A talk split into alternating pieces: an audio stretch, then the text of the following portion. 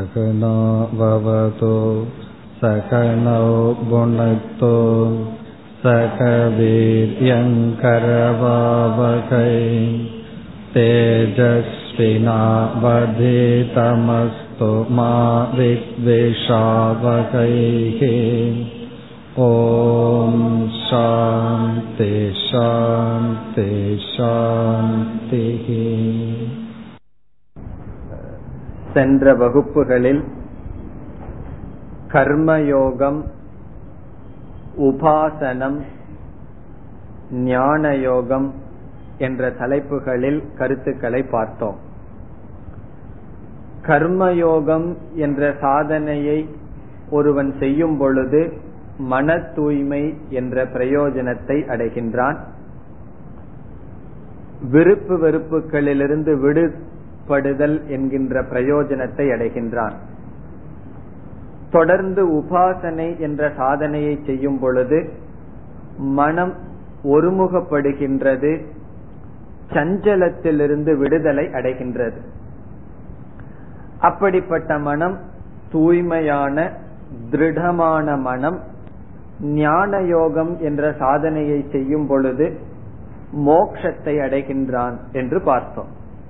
ஞான யோகம் என்றால் என்ன? சென்ற வகுப்பில் பார்த்தோம். சிரவணம் மனநம் நிதித்தியாசனம். சாஸ்திரத்தை கேட்டல் பிறகு சந்தேகம் அற சிந்தித்தல் பிறகு ஞானத்தில் நிலை பெறுதல். இந்த மூன்று சாதனையும் செய்தால் மோக்ஷம் என்ற புருஷார்த்தம் அடையப்படுகின்றது என்று பார்த்தோம். இன்று நாம் எடுத்துக்கொள்ள இருக்கின்ற தலைப்பு பக்தி. பக்தி என்ற தலைப்பில் இன்று நாம் விசாரத்தை ஆரம்பிக்கின்றோம். பக்தி இதை பற்றி நாம் முதலில் பேசாமல் இந்த மூன்று சாதனைகளை கூறியதற்கு பிறகு பேசுவதற்கு காரணம் உண்டு. ஏன் நாம் பக்தி என்ற தலைப்பை இந்த மூன்று தலைப்புக்கு பிறகு எடுத்துக்கொண்டோம் என்று அதை நாம் பக்தியை பற்றி விசாரம் செய்கின்ற இறுதியில் பார்ப்போம். ஆகவே பக்தி என்ற தலைப்பில் இப்பொழுது விசாரத்தை துவங்குவோம். பக்தி என்றால் என்ன? நாம் சாதாரணமாக பக்தி என்ற சொல்லை எப்படி புரிந்து கொண்டுள்ளோம்? பக்தி என்பது இறைவன் மீது செலுத்தப்படுகின்ற அன்பு. இறைவன் மீது நாம் செலுத்தப்படுகின்ற அன்புக்கு பக்தி என்று நாம் புரிந்து கொண்டுள்ளோம். இந்த பக்தியை பலர் கூறுவார்கள். கலிகாலத்துல பக்தி மிகவும் உயர்ந்தது மிகவும் சுலபம் என்றெல்லாம். அது ஒரு சாதனை பக்தி ஒன்றே போதும் என்றெல்லாம் கூறுவார்கள். உண்மையில் இந்த பக்தி தியானம் முதலிய சொற்கள் பலர் தவறாகத்தான் புரிந்து கொண்டுள்ளார்களே தவிர அதை பற்றிய சரியான அறிவு மிக குறைவாகவே இருக்கின்றது. அந்த சொல் நாம் எளிதில் கையாண்டு கொண்டு இருந்தாலும் அதனுடைய உண்மையான கருத்து சாஸ்திரத்தில் பக்தியை எவ்விதம் கூறப்பட்டுள்ளது என்பது சற்று கடினமாகவே இருக்கின்றது. ஆகவே சற்று யோசித்து தான் இந்த பக்தியை நாம் புரிந்து கொள்ள வேண்டும். பக்தியினுடைய லட்சணம் என்ன? முதலில் பக்தியினுடைய லட்சணத்தை பார்ப்போம். பக்தி என்றால் என்ன? பக்தி என்பது இறைவன் மீது நாம் செலுத்துகின்ற அன்புக்கு பக்தி என்று பெயர். இறைவனை நாடுதல் இறைவனை நேசித்தல் இறைவனை பூஜை செய்தல் இவைகளெல்லாம் பக்தி என்று பெயர். இந்த பக்தி என்ற சொல் பஜ் என்ற வினை அடியிலிருந்து வந்தது. பஜ தேவாயாம் பூஜாயாம். இறைவனுக்கு சேவை செய்தல் அல்லது பூஜை செய்தல் இறைவனை நாடுதல் இவைகள் எல்லாமே பக்தி என்று சொல்லப்படுகிறது. பஜ கோவிந்தம் அந்த பாடல் நமக்கு தெரியும் பஜ கோவிந்தம். அந்த இடத்துல பஜ என்றால் நாடு என்று ஒரு பொருள். கோவிந்தனை நாடு. இறைவனை நாடுதல் இறைவனை வழிபடுதல் இறைவனை பற்றி சிந்தித்தல் இறைவனுக்காக செயல் செய்தல் இவைகளெல்லாம் சாதாரணமாக பக்தி என்று பொருள். ஆகவே பக்தி என்றால் இறை வழிபாடு இறைவனை வழிபடுதல் இறைவனுக்காக செயல் செய்தல் இறைவனை நாடுதல். இதுதான் பக்தியினுடைய சாதாரணமாக நாம் புரிந்து கொண்டுள்ள லட்சணம். ஆனால் பகவத்கீதை அல்லது சாஸ்திரங்களில் பக்திக்கு லட்சணம் பல இருக்கின்றது. அவைகளை நாம் ஒவ்வொன்றாக பார்க்க இருக்கின்றோம். நாம் நம்முடைய வாழ்க்கையில் எத்தனையோ பொருள்களை நாம் அடைய விரும்புகின்றோம். அன்றாட வாழ்க்கையில் எவ்வளவோ பொருள்கள் நமக்கு அடைய வேண்டி இருக்கின்றது. அடைய விரும்புகின்ற பொருள்களை சமஸ்கிருதத்தில் சாத்தியம் என்று கூறலாம். சாத்தியம் என்றால் என்ன? நம்மால் அடையப்பட வேண்டிய பொருள்கள். சில சமயங்களில் உடல் ஆரோக்கியம் கெட்டிருக்கலாம். ஆகவே அப்பொழுது நம்முடைய சாத்தியம் என்ன? ஆரோக்கியம் நம்முடைய சாத்தியம். பொருளாதார நெருக்கடி வரலாம். நம்முடைய சாத்தியம் பொருளை அடைதல். நம்மை சுற்றியுள்ள உறவினர்கள் அவர்களுடைய குணநலங்கள் நமக்கு கஷ்டத்தை கொடுக்கலாம் அவர்கள் மாற வேண்டும் அது நம்முடைய சாத்தியம். இவ்விதம் நமக்கு சாத்தியங்கள் பல இருந்து கொண்டே இருக்கின்றன. நாம் வாழ்க்கையில் அன்றாட கஷ்டங்களை நாம் அனுபவிக்கின்றோம். நாம் விரும்பாத சில சூழ்நிலைகளை நாம் அனுபவிக்கின்றோம். அப்பொழுதுதான் இந்த அகங்காரத்திற்கு ஒன்று புரிகின்றது. நம்முடைய முயற்சிக்கும் நம்முடைய சக்திக்கும் மேல் ஒன்று இருக்கின்றது என்று அப்பொழுதுதான் அகங்காரத்துக்கே புரியும். நாம் கற்பனை பண்ணுவோம். நாம வாழ்க்கையில நினைச்சதெல்லாம் நடந்ததுன்னு வச்சுக்குவோம். அந்த அகங்காரத்தை ஒண்ணுமே யாரும் செய்ய முடியாது. நம்முடைய விருப்பத்துக்கு மாறாக நடக்கும் பொழுதுதான் இந்த அகங்காரத்துக்கு புரிகின்றது. நமக்கு மேல் ஏதோ ஒன்று நம்மை ஆட்டி வைக்கின்றது என்று அகங்காரத்துக்கு அப்பொழுதுதான் புத்தி வருகின்றது. அப்பொழுது அந்த அகங்காரம் இயற்கையாகவே ஒரு இடத்தில் சரணடைகின்றது. யார் அந்த மேலான ஈஸ்வரன்? அந்த மேலான பொருள் என்ன என்று அப்பொழுது பக்தி நமக்கு பிறக்கின்றது. ஆகவே விதவிதமான சாத்தியங்கள் நமக்கு இருக்கின்றது. அந்த சாத்தியத்தை நாம் இப்பொழுது இரண்டாக பிரிக்கலாம். எப்படி என்றால் சில சாத்தியங்கள் சுகத்தை அடைவதற்கு நேரடியாக தேவையாக இருக்கும். சுக பிராப்தி பொருள் வேண்டும் இவைகள் வேண்டும் அது வேண்டும் சில சுகத்தை அடைதல் சில சாத்தியம். சில சூழ்நிலைகளில் சுகம் வேண்டும் என்பது இல்லை சில துயரங்கள் இருந்தால் அதிலிருந்து நிவிருத்தி அடைய வேண்டும் என்பது சாத்தியம். ஆகவே துக்க நிவிருத்தி சாத்தியமாக அமையும். சில சுகங்களை நாம் வேண்டும் என்று விரும்புவோம். சில சூழ்நிலைகளில் துக்கத்திலிருந்து நிவிருத்தி அடைய விரும்புவோம். இந்த நம்முடைய மனமானது கொஞ்சம் பக்குவம் அடைந்தவுடன் நமக்கு சுகம் கிடைக்க வேண்டும் என்றாலும் இந்த கஷ்டமான சூழ்நிலைகள் சில தடைகள் நம்மை விட்டு விலக வேண்டும் என்றாலும் நம்முடைய அகங்காரத்துக்கு மேலான தெய்வம் என்ற ஒன்று இருக்கின்றது. அதனுடைய துணையினால் தான் சாதிக்க முடியும் என்று உணர்ந்த மனமானது ஈஸ்வரனை வழிபடுகின்றது. இப்ப ஈஸ்வரனை நம்ம எப்ப வழிபடுகின்றோம்? எப்பொழுது சுக பிராப்தி துக்க நிவிருத்தி தேவை என்று நாம் முடிவு செய்கின்றோமோ அதுவும் நம்முடைய அகங்காரத்தினாலேயே அடைய முடியும் என்றால் இறைவனை வழிபட மாட்டோம்.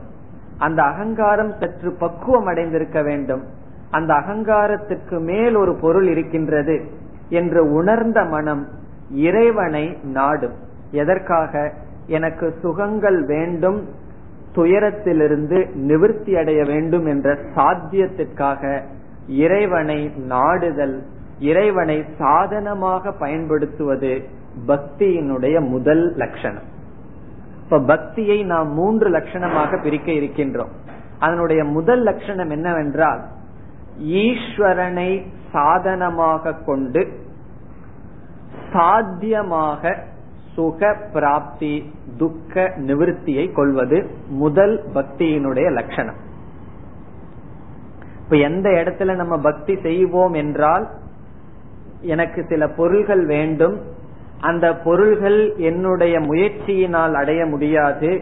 இறைவனுடைய அருள் தேவை என்று உணர்ந்த மனம் அல்லது சில கடினமான சூழ்நிலைகள் இருக்கின்றது. துக்கம் தருகின்ற சூழ்நிலைகள் இருக்கின்றது. அதிலிருந்து நான் விடுதலை அடைய வேண்டும் என்றால் என்னுடைய முயற்சி மட்டும் போதாது. இறைவனுடைய அருள் தேவை என்ற உணர்ந்த மனம் சுக பிராப்திக்கோ துக்க நிவிருத்திக்கோ ஈஸ்வரனை சாதனமாக கருவியாக கொண்டு சாதாரணமாக மனிதர்கள் பக்தியை ஆரம்பிக்கின்றார்கள்.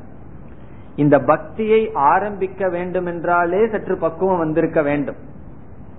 அல்லது தன்னுடைய முயற்சியினாலேயே எல்லாம் செய்து விடுவேன் இறைவன் என்று ஒன்று எதற்கு என்ற மனம் கேட்டுக்கொண்டிருக்கும் வாழ்க்கையில் சில அடிபடும் பொழுது இந்த அகங்காரத்திற்கு சில அடிபடும் பொழுது அகங்காரம் உணர்கின்றது நமக்கு மேல் ஈஸ்வரன் தெய்வம் என்று ஒன்று இருக்கின்றார். அவருடைய அனுகிரகத்தினால் தான் பொருளை அடைய முடியும். அல்லது சில சூழ்நிலைகளிலிருந்து நாம் விடுபட முடியும் என்று அந்த அகங்காரம் சரணடைகின்றது ஈஸ்வரனிடம்.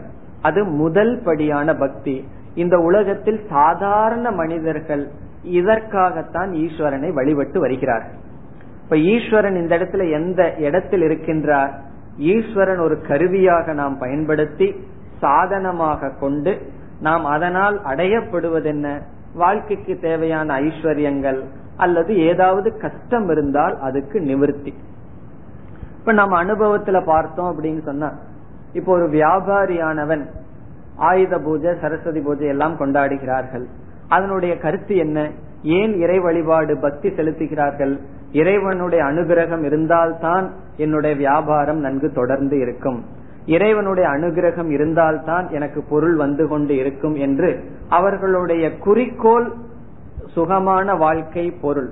வாழ்க்கைக்கு தேவையான பாதுகாப்பு சுகத்தை அடைய வேண்டும். பிறகு இனி ஒரு சிலர் உடல்நிலை சரியில்லாத பொழுதோ அல்லது மற்ற சமயங்களிலோ இறைவனை அதிகமாக வழிபடுகிறார்கள். காரணம் என்ன? அந்த துயரத்திலிருந்து நீங்க வேண்டும். சில விரதம் எல்லாம் இருப்பார்கள். எனக்கு இந்த நோய் சென்று விட்டால் துலாபாரம் கொடுக்கறன்னு ஒரு விரதம். அல்லது பகவானுடைய நாமத்தை இவ்வளவு முறை ஜபம் பண்றது இவ்வளவு முறை ஈஸ்வரனுடைய நாமத்தை எழுதுதல் என்று இறைவனுக்காக சரீரத்திலும் மனதிலும் நாம் காரியம் செய்கின்றோம். அந்த இடத்தில் இறைவனை நாம் எப்படி பயன்படுத்துகின்றோம்? இறைவனை சாதனமாகவும் அதனால் எனக்கு சுகம் வேண்டும் துக்கம் நிவர்த்தி வேண்டும் என்று வழிபடுகின்றோம். இதை பகவத்கீதையில் பகவான் ஆர்த்தக அர்த்தார்த்தி என்று பிரிக்கின்றார். ஆர்த்தக என்றால் பகவான் யாரெல்லாம் என்னை வழிபடுகிறார் என்று கூறும் பொழுது துயரப்பட்டவன் என் மீது பக்தி செலுத்துகின்றான். ஆகவே ஆர்த்தக என்றால் துயரப்பட்டவன் துயரத்திலிருந்து விடுபட விரும்புபவன் என்னை நேசிக்கின்றான். பகவான் ஏற்றுக்கொள்கின்றார் அவரும் என்னுடைய பக்தர்கள். பிறகு இரண்டாவதாக பக்தர்களை பகவான் கூறுகின்றார் அர்த்தார்த்தி. அர்த்தார்த்தி என்றால் சுகத்தை விரும்புபவனும் என்னை வழிபடுகின்றான். காரணம் என்ன? அவனுக்கும் தெரிகின்றது ஈஸ்வரனுடைய அனுகிரகத்தினால் தான் நான் சுகத்தை அடைய முடியும். இந்த இரண்டு விதமான மனிதர்கள் தான் உலகத்தில் அதிகமாக இருக்கின்றார்கள் அல்லது ஆரம்ப பக்தி இவ்விதத்தில் தான் இருக்கும். இறைவனை நாம் ஒரு கருவியாக சாதனமாக கொண்டு அந்த சுகத்தையும் துக்கத்தையும் துக்க நிவர்த்தி சுக பிராப்தி யாருக்கு? எனக்கு வர வேண்டும் என்று நாம் இறைவனை வழிபடுகின்றோம். இவர்களை நாம் பக்தர்கள் என்று சொல்ல வேண்டும் ஏற்றுக்கொள்ள வேண்டும். காரணம் என்ன? சுக பிராப்திக்கும் துக்க நிவர்த்திக்கும் இறைவனிடம் செல்லாமல் தன்னுடைய அகங்காரத்தினாலேயே பொருளினாலேயே அல்லது ஏதோ ஒரு வழியில் அடையலாம் என்று எண்ணாமல் இறைவனை சாதனமாக பயன்படுத்தும் அளவு அவர்கள் பக்குவம் அடைந்து விட்டார்கள். ஆகவே அபக்தர்களை காட்டிலும் ஏதோ ஒரு விதத்தில் பக்தி செலுத்துபவர்கள் மேலானவர்கள் தான் அதனால வந்து ஒருவர் காமியமா இறைவனிடம் பிரார்த்தனை செய்தால் அது தவறு என்று நாம் மற்றவர்களுக்கு சொல்லக்கூடாது. நாமும் நினைக்க வேண்டிய அவசியமில்லை. அந்த காமிய பிரார்த்தனை செய்வதும் கூட ஒரு படி என்று நாம் ஏற்றுக்கொள்கின்றோம். ஆனால் அது முதலில் இருக்கின்ற படி. ஏன் காமிய பிரார்த்தனையும் ஒரு படி என்கின்றோம்? ஈஸ்வரன் மீது நம்முடைய அகங்காரம் சரணடைகின்றது. பகவான் நமக்கு எடுத்து கொடுப்பார் என்ற புத்தி நமக்கு வருகின்றது. அந்த அளவு ஒரு மனிதனுக்கு பக்குவம் வருகின்றது இனி இரண்டாவது விதமான பக்தி இந்த பக்தி என்பது இறைவனை சாதனமாக பயன்படுத்துகின்றான். அந்த சாதனமாக இறைவனை பயன்படுத்தி அதனுடைய சாத்தியம் சுக பிராப்தியோ துக்க நிவர்த்தியோ அல்ல. அந்த சாத்தியத்தையும் இறைவனாகவே வைக்கின்றான். அது இரண்டாவது விதமான பக்தி. சாதனமும் பகவான் சாத்தியமும் பகவான். சாத்தியம் என்றால் அடையப்பட விரும்புவதும் பகவான். நாம் அடைய விரும்பு இறைவனை அடைவதற்காக பயன்படுத்தப்படும் சாதனமும் பகவான் தான். இதற்கு என்ன பக்தி என்று சொல்லலாம்? நிஷ்காம பக்தி என்று சொல்லலாம். காரணம் என்ன? பகவானை நாம் வழிபட்டு அதிலிருந்து பொருளையோ அல்லது சில சூழ்நிலைகளிலிருந்து நிவர்த்தியோ கேட்காமல் பகவானை வழிபட்டு அந்த வழிபாட்டினுடைய பிரயோஜனம் பகவானை அடைதல். அவனருளாலே அவனால் வணங்கி என்று அவனை அடைவதற்கு அவனையே நாம் சரணடைகின்றோம். இந்த பக்தி இரண்டாவது படியில் இருக்கின்றது. முதல் படியில் ஈஸ்வரன் சாதனமாக இருக்கின்றார். இரண்டாவது படியில் ஈஸ்வரன் சாதனமாக இருக்கின்றார். ஆனால் சாத்தியமாக யார் இருக்கின்றார்? ஈஸ்வரன். முதல் படியில் சாத்தியமாக இருப்பது இந்த உலகத்தில் உள்ள ஏதாவது பொருள்கள். ஆகவே பகவானிடம் ஒரு பக்தி செலுத்தி அந்த பக்தியினுடைய பிரயோஜனமாக இறைவனை தவிர வேறு ஏதாவது நாம் கேட்டால் அது முதல் பகவானையே அடைய வேண்டும் அல்லது மோட்சத்தை அடைய வேண்டும். அதற்காக பக்தி இறைவன் மீது செலுத்தினால் அந்த பக்தி நிஷ்காம பக்தி இந்த பக்தி யார் செய்வார்கள்? யார் மோட்சத்தை அடைய விரும்புகிறார்களோ அவர்கள்தான் செய்வார்கள். ஆகவே ஜிக்ஞாசு பக்தி. ஜிக்ஞாசு என்பவன் மோட்சத்தை அடைய விரும்புபவன். அவன் செய்கின்ற பக்தி. இதில் இவன் எப்படி பக்தி செலுத்துவான்? தன்னுடைய கடமையை செய்வான். தன்னுடைய கடமையை செய்து அந்த கடமையை இறைவனுக்கு அர்ப்பணமாக செய்து அந்த கடமையை இறைவனுக்கு அர்ப்பணம் செய்வதன் மூலமாக ஒரு பிரயோஜனத்தையும் எதிர்பார்க்காமல் இறைவனை தான் அடைய வேண்டும் என்ற பிரயோஜனம் அவனுடைய மனதில் இருக்கும். பிறகு இந்த ஜிக்ஞாசுக்கு இனி ஒரு கருத்தும் தெரிந்திருக்கும். அந்த இறைவனை அடைதல் என்பது சித்த வஸ்து எல்லா இடத்திலும் இருக்கின்ற இறைவன். அந்த இறைவனை நாம் சாஸ்திரத்தில் தான் அடைய முடியும். சாஸ்திரத்தினுடைய துணை கொண்டுதான் அடைய முடியும். ஆகவே அந்த இறைவனை அடைய வேண்டும் என்றால் நமக்கு மன தூய்மை தேவை. ஆகவே இறைவனுக்காக பக்தி செலுத்துவது என்பதும் மன தூய்மைக்காக இறைவனை வழிபடுவது என்பதும் ஒன்றுதான். வேறுபாடே கிடையாது.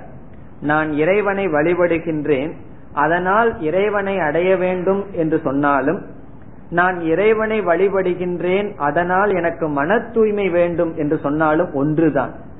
மன தூய்மை எதற்கு?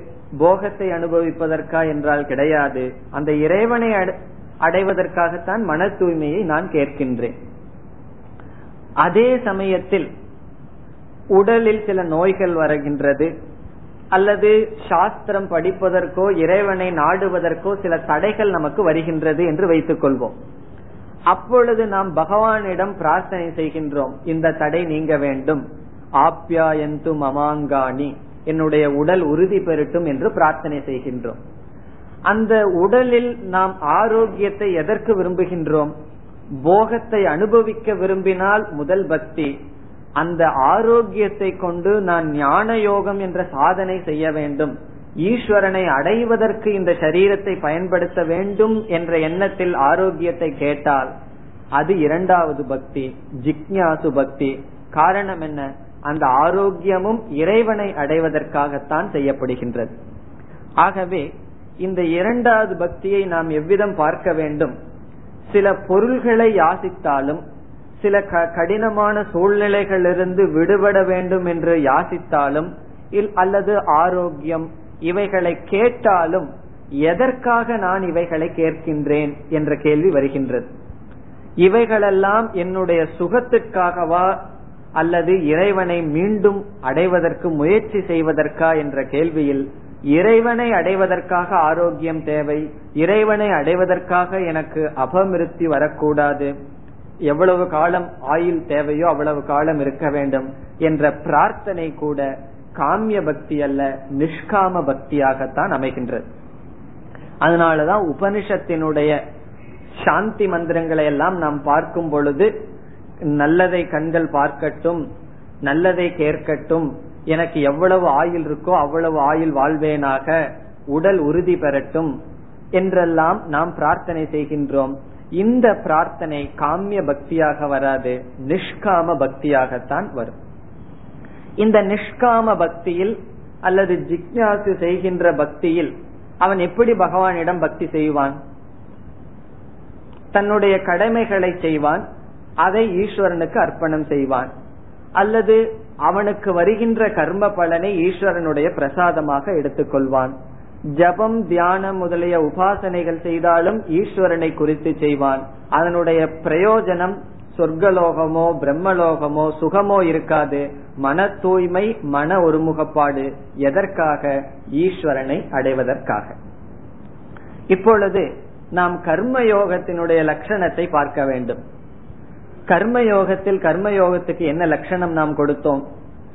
நம்முடைய கடமைகளை செய்து அந்த கடமைகளினால் வருகின்ற உரிமையை எதிர்பார்க்க கூடாது. டியூட்டிஸ மட்டும் நம்ம செய்யறோம். அதனுடைய உரிமையை எதிர்பார்க்காமல் இறைவனுக்காக செய்ய வேண்டும் இறை வழிபாடாக செய்ய வேண்டும் என்று பார்த்தோம். ஆகவே கர்மயோகத்தினுடைய முக்கியமான அங்கம் என்ன? நாம் கடமையை செய்து அந்த கடமையை இறைவனுடைய பூஜையாக சமர்ப்பிக்கின்றோம் என்று பார்த்தோம். அதற்கும் இங்கு நாம் கூறுகின்ற பக்தியினுடைய லட்சணத்தையும் பார்த்தால் வேறுபாடே கிடையாது. ஆகவே கர்மயோக பக்தியினுடைய ஒரு படி. கர்மயோகத்துக்கும் பக்தியினுடைய நாம் சொல்கின்ற இரண்டாவது படிக்கும் ஒரு விதமான வேறுபாடும் கிடையாது. காரணம் என்ன? கர்மயோகத்திலும் இறைவனை குறித்து தான் கடமைகளை செய்கின்றோம். இறைவனை குறித்து உபாசனை செய்கின்றோம். அதே போல இரண்டாவதான பக்தியிலும் இறைவனை குறித்து தான் நாம் பூஜை செய்கின்றோம். இறைவனை குறித்து தான் இறைவனை வழிபடுகின்றோம். இறைவனை குறித்து என்றால் இறைவனை சாத்தியமாக கொண்டு இறைவனை சாதனமாக கையாளுகிறோம். பக்தி இல்லாமல் கர்மயோகம் இல்லை. பக்தனும் கர்மம் தான் செய்கின்றான். இறைவனுக்காக செய்கின்றான். ஆகவே நாம் இப்பொழுது கூறிய இரண்டாவது பக்தியும் கர்மயோகமும் ஒன்றுதான். வேறுபாடே கிடையாது. ஆகவே கர்மயோகத்துக்கே இனியொரு பெயர் இரண்டாவது விதமான நாம் பார்த்த பக்தியினுடைய லட்சணம். இனி உபாசனை என்ற தலைப்பை நாம் பார்த்தோம். இந்த உபாசனை என்றால் தியானம் அல்லது ஜபம் இவைகள். இந்த உபாசனை என்ற சாதனையையும் நாம் இரண்டு விதத்தில் பயன்படுத்தலாம். காமியமாகவும் பகவானை தியானிக்கலாம் பூஜை செய்யலாம் ஜபம் செய்யலாம். சிலர் வீட்டில் பல மணி நேரம் பூஜை செய்வார்கள் பரம்பரையாக செய்து வருவார்கள். அந்த பூஜைக்கு பிரயோஜனம் காமியமாக அமையலாம் அல்லது மன தூய்மைக்காக அமையலாம் ஈஸ்வரனுக்காக அமையலாம். ஆகவே இரண்டாவது பக்தியில் நாம் உபாசனை என்று எதை பார்த்தோமோ அதுவும் நாம் இங்கு கூறிய இரண்டாவது பக்தியும் ஒன்றாகலாம். எப்பொழுது? அந்த உபாசனையினுடைய பிரயோஜனம் ஈஸ்வரனாக இருந்தால் உபாசனையினுடைய பிரயோஜனம் வேறு ஏதாவதாக இருந்தால் ஈஸ்வரனை தவிர அது முதல் காமிய பக்திக்குள் சென்றுவிடும். உபனிஷத்தில் கூறப்படுகின்றது யாகம் முதலிய கர்மங்கள் செய்தால் சொர்க்கலோக பலம் காமியமாக செய்தால் ஆசையோட செய்தால் அந்த யாகங்களை தியானத்துடன் சேர்ந்து செய்தால் அதனுடைய பலன் பிரம்மலோகம் என்று சொல்லப்படுகிறது. சொர்க்கலோகத்தை விட மேலான பலன். ஆனால் நம்முடைய யாகம் கடமைகளை கர்ம யோகமாக செய்தால் மன தூய்மை அதைவே உபாசனையையும் நிஷ்காமமாக செய்தால் மன ஒருமுகப்பாடு மனத்தினுடைய ஸ்திரத்தன்மை ஞான யோகத்திற்கு தகுதியாக்குதல் இவைகள் இவ்விதம் என்று பார்த்தோம். அதே போல் இரண்டாவது பக்தி கர்மமாக அமையலாம் உபாசனையாக அமையலாம் சாத்தியம் ஈஸ்வரனாகத்தான் இருக்க வேண்டும். ஆகவே இதுவரை இரண்டு விதமான பக்தி பார்த்தோம். ஒன்று ஈஸ்வரன் சாதனம் சாத்தியம் சுகப்பிராப்தி துக்க நிவர்த்தி. அதுதான் நம்முடைய கோல் முடிவு. இரண்டாவது ஈஸ்வரன் சாதனம் சாத்தியம் ஈஸ்வரன். அந்த ஈஸ்வரனுடைய சாத்தியத்துக்காக துக்க நிவர்த்தியை நாடினாலும் இரண்டாவது பக்தி தான். இப்ப நமக்கு உடல்ல நோய் வருகின்றது சில சூழ்நிலைகள் கஷ்டமா இருக்கு. வகுப்புக்கு வர முடியாத சூழ்நிலைகள் இருக்கு. பகவானிடம் பிரார்த்தனை பண்கின்றோம். அந்த பிரார்த்தனையிலிருந்து எதை எதிர்பார்க்கின்றோம்? மீண்டும் பகவானை அடைவதற்காகத்தான் பிரார்த்தனை செய்கின்றோம். ஆகவே துக்க நிவர்த்தியாக இருக்கலாம். அது இறைவனை சாத்தியமாக கொண்டால் அது நிஷ்காம பக்தியாக அமைகின்றது. இனி மூன்றாவது விதமான பக்திக்கு வருவோம். மூன்றாவது விதமான பக்தி என்பது ஈஸ்வரனை சாதனமாகவோ சாத்தியமாகவோ கொள்ளாமல் ஈஸ்வரனை சித்தமாக கொள்ளுதல். சித்தம் என்றால் ஈஸ்வரனை ஆத்மா என்று புரிந்து கொள்ளுதல். ஈஸ்வரனை ஆத்மா என்று உணர்ந்து பக்தி செலுத்துதல் அது மூன்றாவது விதமான பக்தி. இந்த மூன்றாவது விதமான பக்தியில் ஈஸ்வரன் எப்படி இருக்கின்றார்? ஈஸ்வரன் ஒரு கருவி அல்ல சாதனம் அல்ல. ஈஸ்வரன் ஒரு சாத்தியமும் அல்ல. பிறகு ஈஸ்வரன் சித்தக. அவர் ஆத்மா என்னுடைய ஆத்மாவும் ஈஸ்வரனும் வேறல்ல என்ற ரூபமான பக்தி. இந்த பக்திக்கு சங்கரர் கீதையினுடைய விளக்கத்தில் ஒரு இடத்தில் கூறுகின்றார் ஞான லட்சணா பக்திகி என்று கூறுகின்றார். இந்த பக்திக்கு ஞான லட்சணமான பக்தி என்று கூறுகின்றார். ஞான லட்சணா பக்தி அல்லது ஈஸ்வரனை சித்தமாக தன்னுடைய சொரூபமாக பாவித்து ஈஸ்வரனை வழிபடுதல். இவ்விதம் பக்தியை நாம் மூன்று நிலையாக பிரிக்கின்றோம். இந்த மூன்று நிலையையும் நம்ம பக்தின்னு சொல்லிடலாம். பக்திங்கிற சொல் இந்த மூன்று நிலையையும் குறிக்கும். இப்போ ஒருவனை பக்தன் சொல்றோம். அந்த பக்தன் காமிய பிரார்த்தனை செய்பவனும் பக்தன் தான். ஈஸ்வரனுக்காக பிரார்த்தனை செய்பவனும் பக்தன் தான். அந்த ஈஸ்வரனை ஆத்மா என்று புரிந்து கொண்டவனும் பக்தன் தான். இந்த மூன்றாவது பக்தியில் ஈஸ்வரன் ஆத்மாவிலிருந்து வேறுபடவில்லை என்று ஒருவன் பக்தி செலுத்த வேண்டும் என்றால் அவன் ஞான யோகம் என்ற சாதனையையும் செய்திருக்க வேண்டும். அந்த ஞான யோகம் என்ற சாதனை செய்தால்தான் அவன் மூன்றாவது பக்தனாக மாற முடியும். இந்த மூன்றாவது பக்தனை பகவான் கீதையில் பராபக்திகி என்று கூறுகின்றார். பராபக்திகி என்றால் என்ன? அந்த பக்தன் அந்த இறைவனை தன்னிடமிருந்து பிரிக்கவில்லை. தன்னையும் இறைவனையும் பிரிக்காமல் அந்த இறைவன் மீது பக்தி செலுத்துகின்றான். அந்த ஈஸ்வரன் சாதனமாகவோ சாத்தியமாகவோ இல்லை ஆத்மாவாக சித்தமாக இருக்கின்றார். இதில் இந்த மூன்று பக்தியை பற்றி கொஞ்சம் இப்பொழுது விசாரம் செய்ய வேண்டும். இதில் எந்த பக்தி மேலானது? அது நமக்கே தெரியும் சொல்லாமையே எந்த பக்தி மேலானது என்று. நாம் தர்க்க ரீதியாக புரிந்து கொள்வதற்காக பார்க்கலாம் எந்த பக்தி உயர்ந்தது என்று. முதல் பக்தியில் ஈஸ்வரன் சாதனம். இரண்டாவது பக்தியில் ஈஸ்வரன் சாத்தியம். சாதனமும் ஈஸ்வரன். மூன்றாவது பக்தியில் சாதன சாத்தியமே கிடையாது ஈஸ்வரன் ஆத்மா. ஈஸ்வரனும் நானும் வேறல்ல. ஆகவே எல்லாமே ஈஸ்வரன் தான் செய்கின்றான். அந்த இடத்துல அகங்காரம்ங்கிறது கிடையாது. அகங்காரம் முழுமையாக சென்று அந்த இடத்துல ஈஸ்வரன் மட்டும்தான் இருக்க இந்த மூன்றாவது பக்தி நிலையில கேள்வியே வராது. என்னுடைய புருஷார்த்தமா அல்லது ஈஸ்வரனுடைய அனுகிரகமாங்கிற கேள்விக்கே இடம் இல்ல இருக்கிறது ஈஸ்வரன் தான் அல்லது நான் தான் எது வேணாலும் சொல்லலாம். ஈஸ்வரன் தான் இருக்கான்னு சொல்லலாம். அல்லது நான் சொல்லலாம். நான் சொல்லும் போது அந்த ஆத்மா ஈஸ்வரன். இதில் இந்த மூன்று பக்தியில் நான் என்று ஒருவன் இருக்கின்றேன். இந்த பக்தி செலுத்துபவனை பக்தன்னு சொல்லலாம் சாதகன்னு சொல்லலாம். இப்பொழுது நான் சாதனையை கையாண்டு ஒரு சாத்தியத்தை அடைகின்றேன். இதில் இந்த மூன்றில் ஒரு மனிதன் எதை விரும்புகின்றான் எதை அதிகமாக நேசிக்கின்றான்? நான் என்னை அதிகமாக நேசிக்கின்றேனா அல்லது சாதனையை அதிகமாக நேசிக்கின்றேனா சாத்தியத்தை அதிகமாக நேசிக்கின்றேனா? இதுதான் கேள்வி. இந்த மூன்று பொருள் இருக்கின்றது பக்தியில். நான் ஒருவன் இருக்கின்றேன் ஈஸ்வரனை சாதனமாக கையாளுகின்றேன் சாத்தியமாக ஈஸ்வரனையோ எதையோ அடைகின்றேன்.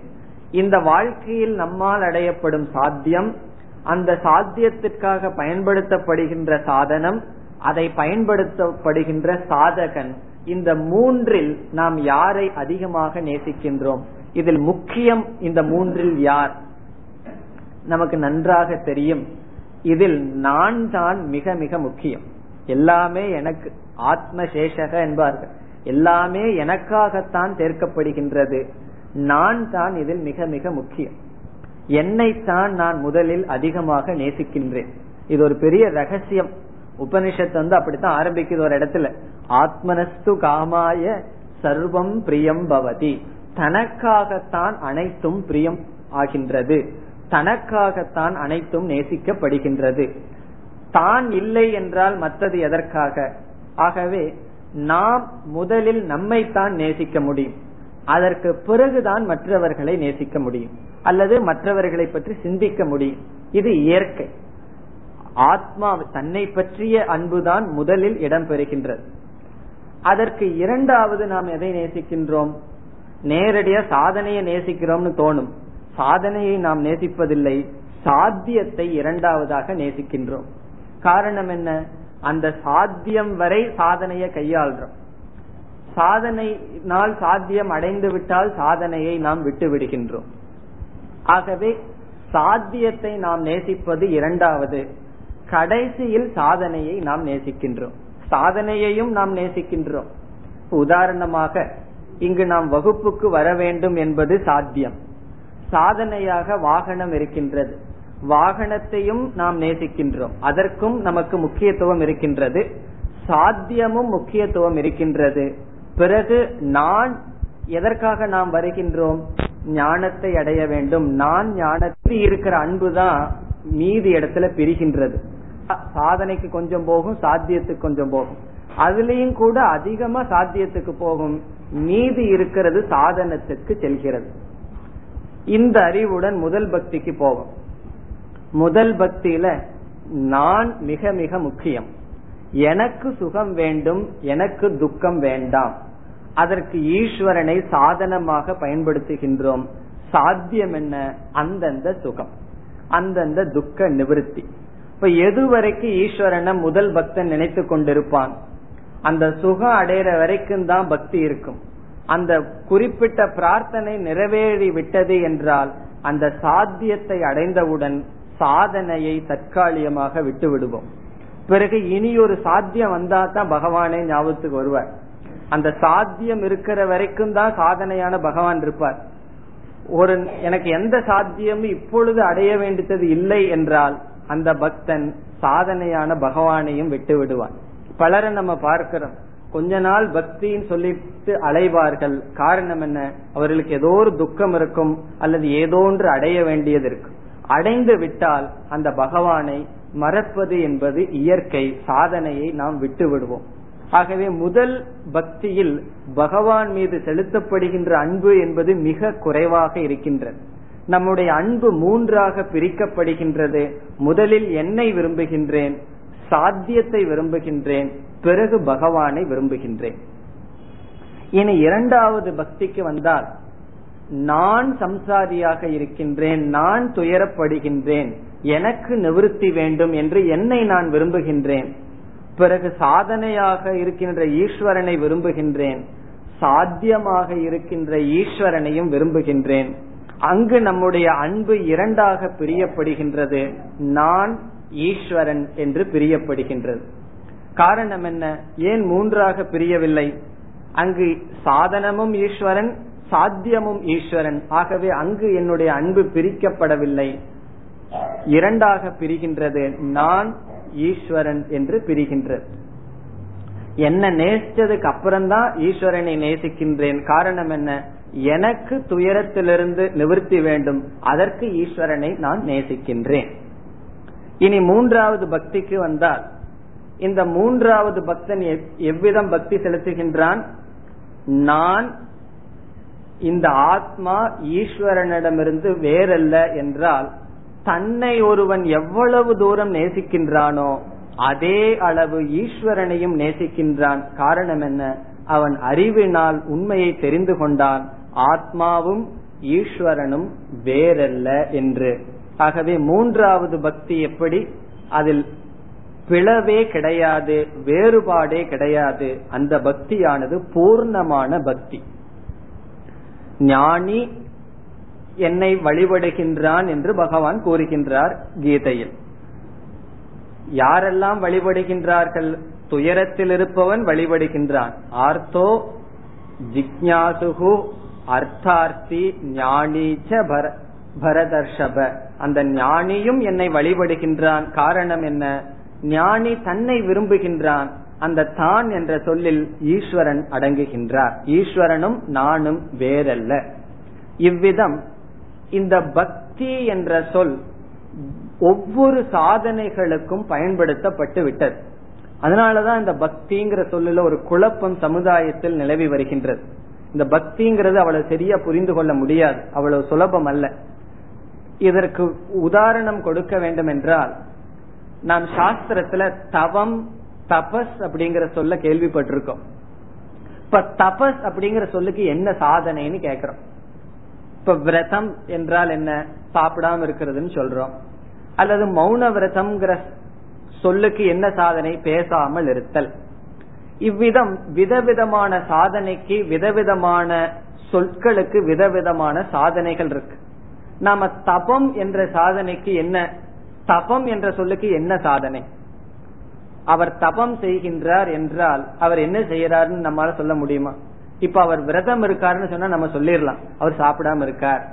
அவர் மௌன விரதம் இருக்காருன்னா சொல்லிடலாம் பேசாம இருக்கார். அவர் தபம் செய்கிறார்னு சொல்றோம். நம்மளால யூகிக்க முடியுமா அவர் என்ன செய்யறாருன்னு சொல்லி?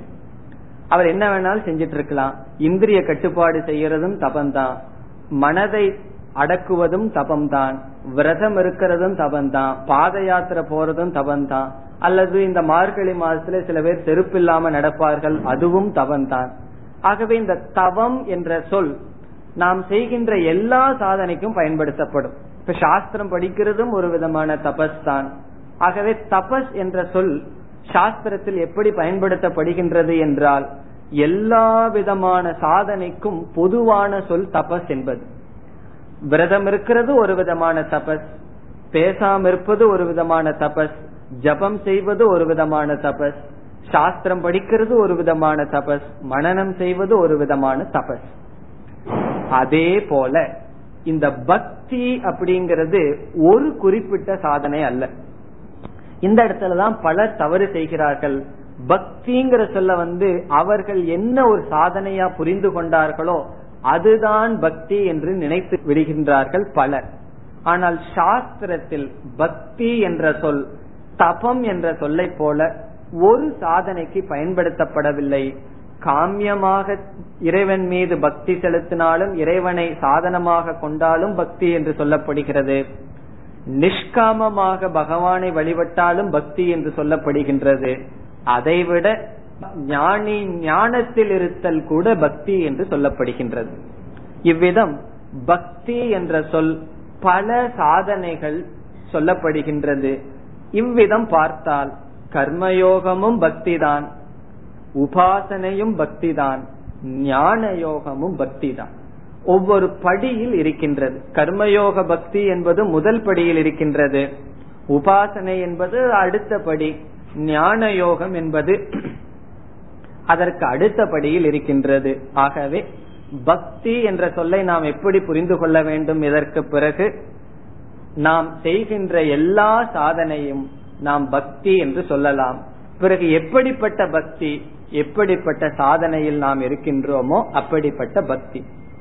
பிறகு ஒரு கேள்வி வருகின்றது கர்மயோகத்துக்கு கர்மயோகம்னு சாதனை இருக்கின்றது ஞான யோகத்துக்கு ஞான யோகம்ங்கிற சாதனை இருக்கின்றது. பிறகு எதற்கு பக்திங்கிற சொல்லை பயன்படுத்த வேண்டும் என்றால் நாம் பகவான் மீது உள்ள பாவனையை பற்றி முக்கியத்துவம் கொடுக்கும் பொழுது பக்தி என்ற சொல்லை கையாளுகின்றோம். கர்மயோகத்துல கடமைகளை பற்றி பேசும் பொழுது கர்மயோகம்னு சொல்வோம். அந்த கடமைகளிலே பாவனையை பற்றி ஈஸ்வரன் எங்கு வருகின்றாரோ அந்த இடத்தில் பக்தி என்ற சொல்லை நாம் பயன்படுத்துகின்றோம். ஆகவே நம்முடைய சாஸ்திரத்தில் பக்தி என்ற சொல்லுக்கு படிப்படியாக அமைகின்ற சாதனைகள் அனைத்தும் பக்தி என்று சொல்லப்படுகிறது. இந்த தபஸ்ங்கிற உதாரணம் உங்களுக்கு புரிந்துவிட்டால் இந்த பக்தியும் நமக்கு நன்கு புரிந்துவிடும்.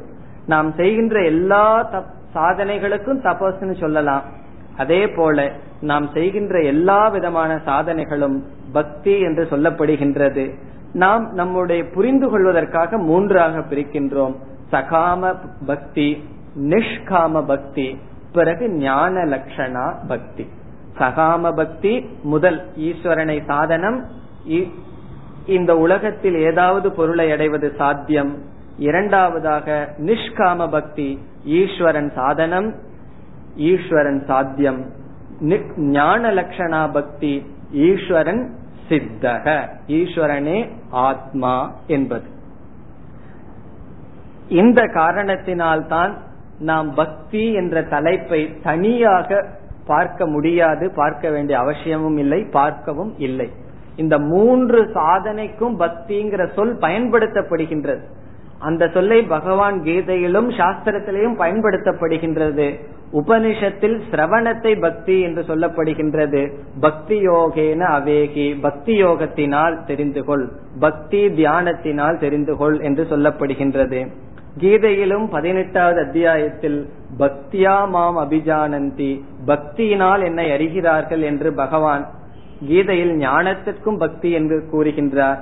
இந்த கருத்துக்களை எல்லாம் பனிரெண்டாவது அத்தியாயத்திலும் பகவான் படிப்படியாக எல்லா சாதனத்தையும் பக்தி என்று குறிப்பிட்டு விடுகின்றார். ஆகவே பக்தி என்றால் நாம் செய்கின்ற அனைத்து சாதனைகளையும் பக்தி என்ற சொல்லில் சொல்லப்படும். நாம் பக்தன் வேறு கர்ம யோகி வேறு பக்தி வேறு ஞானி ஞானம் வேறு ஞானி வேறு பக்தன் வேறு என்றெல்லாம் பிரிக்க கூடாது சிலர் அவ்விதமும் பிரிப்பார்கள். இங்க வேதாந்தத்துல பக்தியே இல்ல எல்லும் வரட்டு வேதாந்தம் என்று சொல்வார்கள். ஏன்னா அந்த பக்திங்கிற ரசம் கிடையாது என்று சொல்வார்கள். அதெல்லாம் காரணம் என்ன? பக்தி என்பதற்கு ஒரு குறிப்பிட்ட சாதனையாக மனதில் கொண்டு அவர்கள் சொல்வார்கள். அப்படி சொல்வதில் தவறு கிடையாது. அந்த ஒரு சாதனையாக கொண்டால் சரி. ஆனால் உண்மையில் சாஸ்திரத்தில் பக்தி என்ற சொல் எல்லா சாதனைகளிலும் கையாளப்பட்டுள்ளது. இனி பக்தி என்ற தலைப்பை விடுத்து அடுத்த தலைப்புக்குள் செல்வோம். இதுவரை நாம் சுருக்கமாக வேதாந்தத்தினுடைய எல்லா கருத்தையும் பார்த்து விட்டோம். முதலில் புருஷார்த்தத்தில் ஆரம்பித்து பிறகு சாஸ்திரம் என்றால் என்ன வர்ணாசிரம தர்மங்கள் அதை தொடர்ந்து கர்மயோகம் உபாசனா ஞான யோகம்னு பார்த்தோம். இந்த முழு வேதமே கர்மயோகம் உபாசனா ஞான யோகம் தான் கர்ம காண்டக உபாசனா காண்டம் ஞான காண்டம் அல்லது உபனிஷத். அந்த கர்ம யோகத்தை பற்றி பார்த்தோம் உபாசனையை பற்றி பார்த்தோம் ஞான யோகத்தை பற்றி பார்த்தோம். இதுதான் இன்ட்ரோடக்ஷன் அறிமுகத்தினுடைய முக்கிய கருத்து. இனி இதற்கு பிறகு நாம் முதலில் ஒரு கருத்தை பார்த்துவிட்டு சிரவணத்தை பற்றி செல்வோம். அந்த சிரவணம் மனநம் நிதித்தியாசனம்னு பார்த்தோம். சிரவணத்துல என்ன செய்யணும்? ஞான யோகத்தையே நாம் விளக்க வேண்டும். அதை விளக்குவதற்கு முன் வேறு ஒரு கருத்தை எடுத்துக்கொள்கின்றோம் அந்த கருத்து சாஸ்திரத்தில் ஞான யோகத்திற்கு சில தகுதிகள் சொல்லப்படுகின்றது. அந்த தகுதியுடன் ஞான யோகம் என்ற சாதனையை செய்ய வேண்டும். அந்த தகுதிக்கு சாதன சதுஷ்டய சம்பத்திகி என்று சொல்லப்படுகிறது. சாதன சதுஷ்டய சம்பத்திகி என்று. நான்கு சாதனைகள் நான்கு பண்புகள் பேசப்படுகின்றது. இந்த சாதனத்துடன் இந்த தகுதியுடன் ஒருவன் ஞான யோகம் செய்ய வேண்டும் என்று சொல்லப்படுகிறது. ஆகவே இப்பொழுது நாம் எடுத்துக்கொள்கின்ற தலைப்பு சாதன சதுஷ்டய சம்பத்திகி. பலருக்கு தெரிந்த கருத்தாக இருக்கலாம் இருந்தாலும் சுருக்கமாக பார்ப்போம். சாதன சதுஷ்டயம் என்றால் என்ன? சாதனம் என்றால் தகுதிகள் வேல்யூஸ் பண்புகள் சில குணநலங்கள். சதுஷ்டயம் என்றால் நான்கு சம்பத்தி என்றால் வெல்த் ஒருவனுக்கு இருக்க வேண்டிய சம்பத். சம்பத் என்றால் என்ன? அடைய வேண்டிய சாத்தியம். சாதன சதுஷ்டய சம்பத்தி என்றால் நான்கு விதமான பண்புகள் ஒருவனுக்கு இருக்க வேண்டும். அல்லது இந்த நான்கு விதமான பண்புகளுடன் ஞான யோகம் என்ற சாதனையை செய்ய வேண்டும். இது இல்லாம நான் செய்யறேன்னு சொன்னா இது இல்லாமல் ஞான யோகம் என்ற சாதனையை செய்தால் அந்த ஞான யோகம் அதனுடைய பிரயோஜனத்தை எது கொடுக்காது. அந்த சாதனையிலேயே இருந்துட்டு இருப்போம் ஆனா பிரயோஜனத்தை கொடுக்காது. சாதனை பண்ணிட்டு இருப்போம் அந்த சாதனையினுடைய பலன் நமக்கு வராது. அதுக்கு ராமகிருஷ்ணர் ஒரு உதாரணம் சொல்லுவார். இந்த படகை வந்து நங்கூரத்தை போட்டுட்டு இரவு நேரம் அந்த நங்கூரத்தை எடுத்து விடாம ஒருவன் அதுல உட்கார்ந்து அந்த படகை வந்து அந்த துடுப்பை வச்சு நீந்திட்டு இருக்கான்னு வச்சுக்கோ. அந்த இரவுல வந்து அவனுக்கு தெரியாது. அந்த ஆட்டத்துல வந்து அவன் போயிட்டு தான் இருக்கான்னு நினைச்சிட்டே இருப்பான். காலையில விடிஞ்சு பார்த்தா அதே இடத்துலதான் இருப்பான். இப்ப இரவு பூரா அந்த துடுப்பை வச்சுட்டு அவன் பண்ணியிருக்கான். படகை ஓட்டி இருக்கான் காலையில எந்திரிச்சு பார்த்தான்னா நாலு மணிக்கு பார்க்கும் பொழுது இருக்கிற இடத்துலயே இருந்தான்.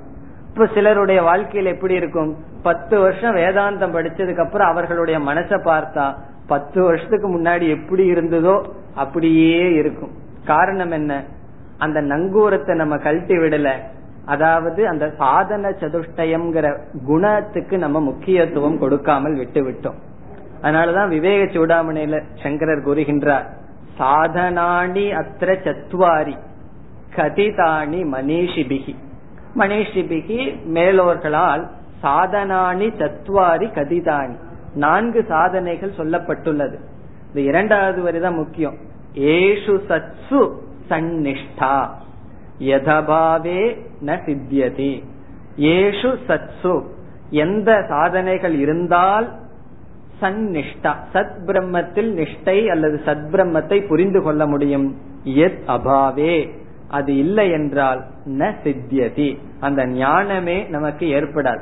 சாதனை பண்ணிட்டு இருக்கோம் ஞானம் ஏற்படாது. ஆகவே ஞானத்தை விட ரொம்ப முக்கியம் பிரிப்பரேஷன் தான். அதற்கு நம்மை தயார் செய்து கொள்வதுதான் ரொம்ப முக்கியம். எப்பவுமே தயார் செய்யறதுக்கு தான் நேரம் அதிகமாகும் கஷ்டம். அந்த உண்மையான சாதனம் கஷ்டமும் அல்ல சுலபம் தான். இப்ப இதற்கு உதாரணமாக கூறினால் பசி அப்படிங்கிற ஒரு நோய் நமக்கு இருக்கு அல்லது பசிங்கிற பிரச்சனை இருக்கு. அதுக்கு என்ன உபாயம்? பசி போகணும்னா நேரடியா என்ன செய்யணும்? சாப்பிட வேண்டும். சாப்பிட்டா பசி போயிடும் இப்ப சாப்பிடுதல் என்பது பசி என்ற நோய்க்கு பசி என்ற கஷ்டத்துக்கு நிவர்த்தி நேரடியான உபாயம். நம்ம ஆடு மாடு மாதிரி நம்ம வந்து சாப்பிட முடியாது. எங்கேயும் போய் மேய்ஞ்சிட்டு வர முடியாது. நம்ம சமையல் செய்துதான் சாப்பிட முடியும். அரிசியை வந்து சாதமாக மாற்ற வேண்டும்.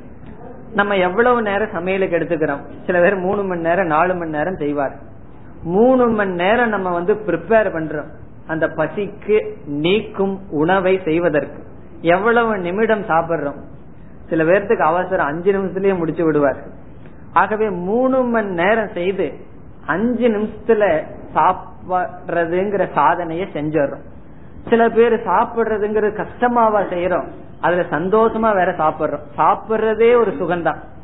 அந்த பசிய நீக்கிறதுக்காக செய்கின்ற சாதனையே ஒரு சுகம்தான்.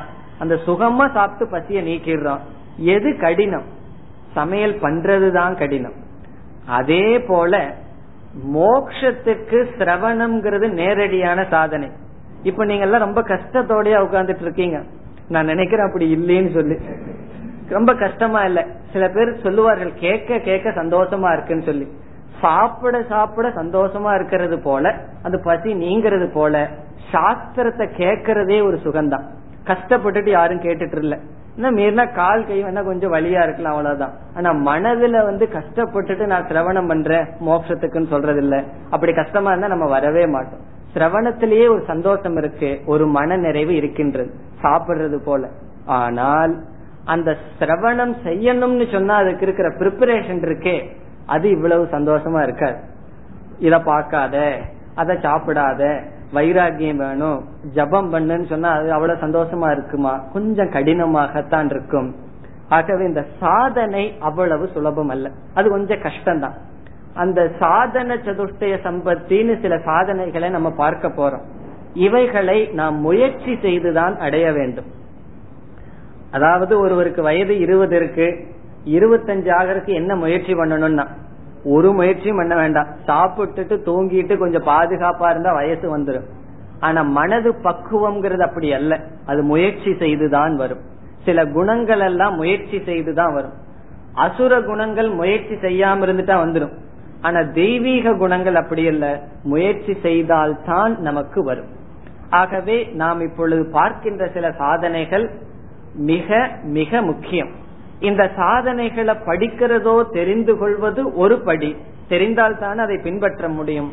அதற்கு பிறகு ஒவ்வொரு நாளும் இந்த சாதனைகளை நாம் எவ்வளவு தூரம் இந்த சாதனைகளை நாம் பின்பற்றுகின்றோம் என்று நாம் நம்மை நாமே கேட்டுக்கொண்டு அந்த முயற்சியில் ஈடுபட வேண்டும். அந்த சாதனைகளை தான் இப்பொழுது பார்க்க இருக்கின்றோம். இந்த சாதனையுடன் சிரவணம் செய்ய வேண்டும். அதாவது இந்த சாதனைக்கு அப்புறம்தான் சிரவணம் செய்ய வேண்டும்னு சொல்லிட்டோம்னு வச்சுக்கோ.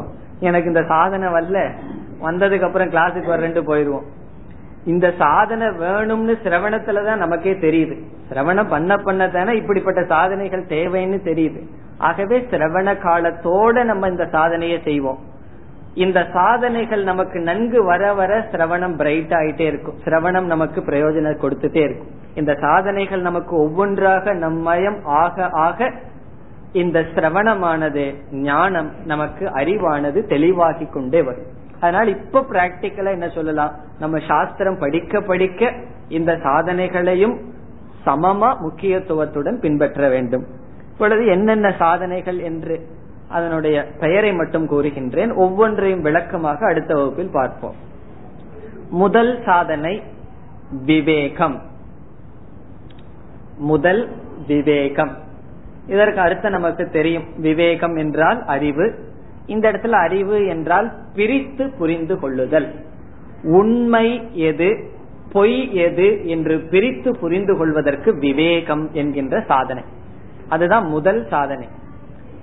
நித்திய அனித்ய வஸ்து விவேக எது நிலையானது எது நிலையற்றது என்று பிரித்து புரிந்து கொள்வதற்கு விவேகம் என்ற சாதனை.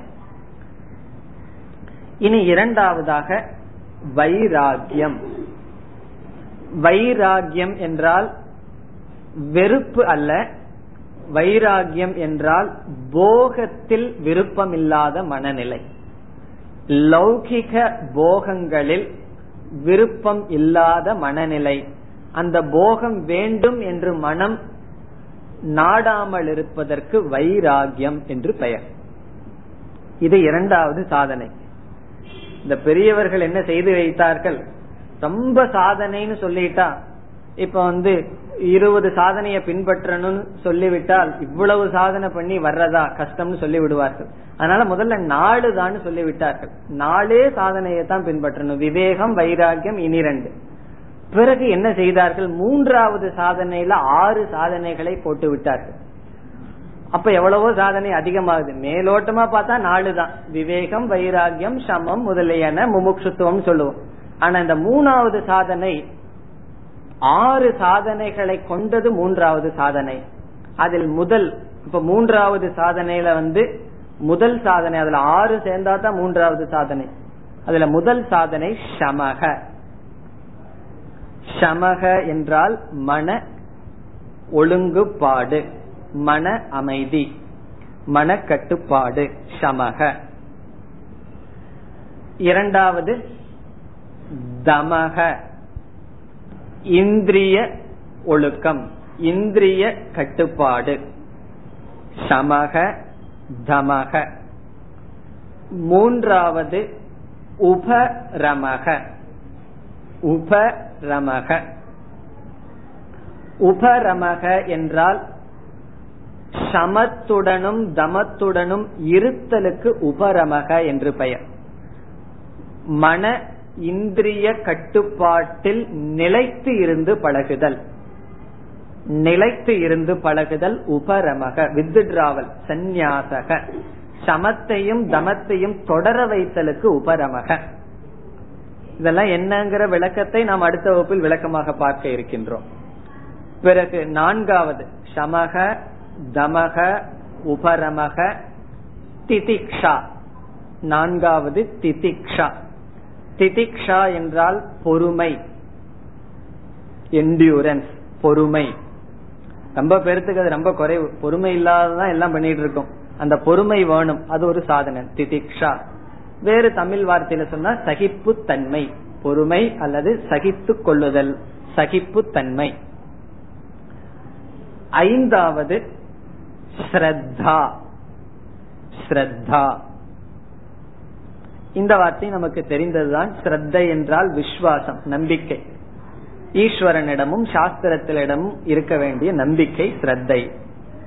ஆறாவது சமாதானம். ஆறாவது சமாதானம். சமாதானம் என்றால் நாம் எடுத்துக்கொண்ட லட்சியத்தில் மனதை வைத்தல். எடுத்துக்கொண்ட லட்சியத்தில் மனதை வைத்து இருத்தலுக்கு சமாதானம் என்று பெயர். நம்ம சாதாரண வாழ்க்கையில சமாதானம்னு என்ன? எந்த விதமான பிரச்சனையும் இல்லைன்னு அர்த்தம். அதே போல நம்ம வந்து ஒரு காரியத்தை ஆரம்பிப்போம். கொஞ்ச நேரத்துல அதை விட்டுட்டு வேற காரியத்துக்கு போவோம்.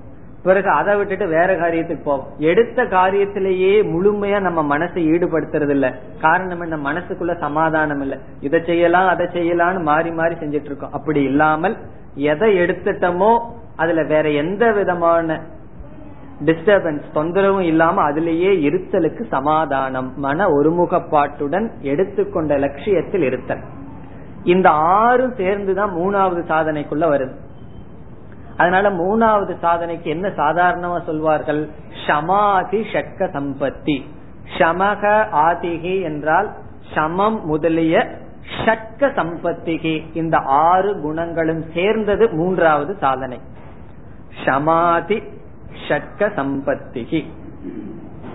நான்காவது முமுக்ஷுத்துவம். நான்காவது முமுக்ஷுத்துவம். முமுக்ஷுத்துவம் என்றால் மோக்ஷ இச்சா. மோக்ஷம் அடைய வேண்டும் என்கின்ற ஆசை. இந்த முக்தியை நான் அடைய வேண்டும். இறைவனை நான் தெரிந்து கொள்ள வேண்டும் என்கின்ற ஆசை. அந்த விருப்பம் இருக்க வேண்டும். அதுவே ஒரு சாதனையாக சொல்லப்படுகிறது. மோக்ஷே இச்சா.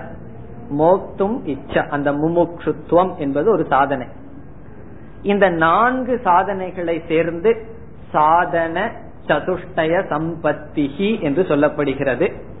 இந்த நான்கு சாதனையை உடையவன என்னன்னு சொல்லலாம்? சாதன சதுஷ்டய சம்பன்னக என்று சொல்லலாம். சாதன சதுஷ்டய சம்பன்னக என்றால் இந்த நான்கு சாதனையையும் உடையவன். இந்த நான்கு சாதனையை உடைய சாதன சதுஷ்டய சம்பன்னனுக்கு சாஸ்திரத்துல இனி ஒரு பெயர்.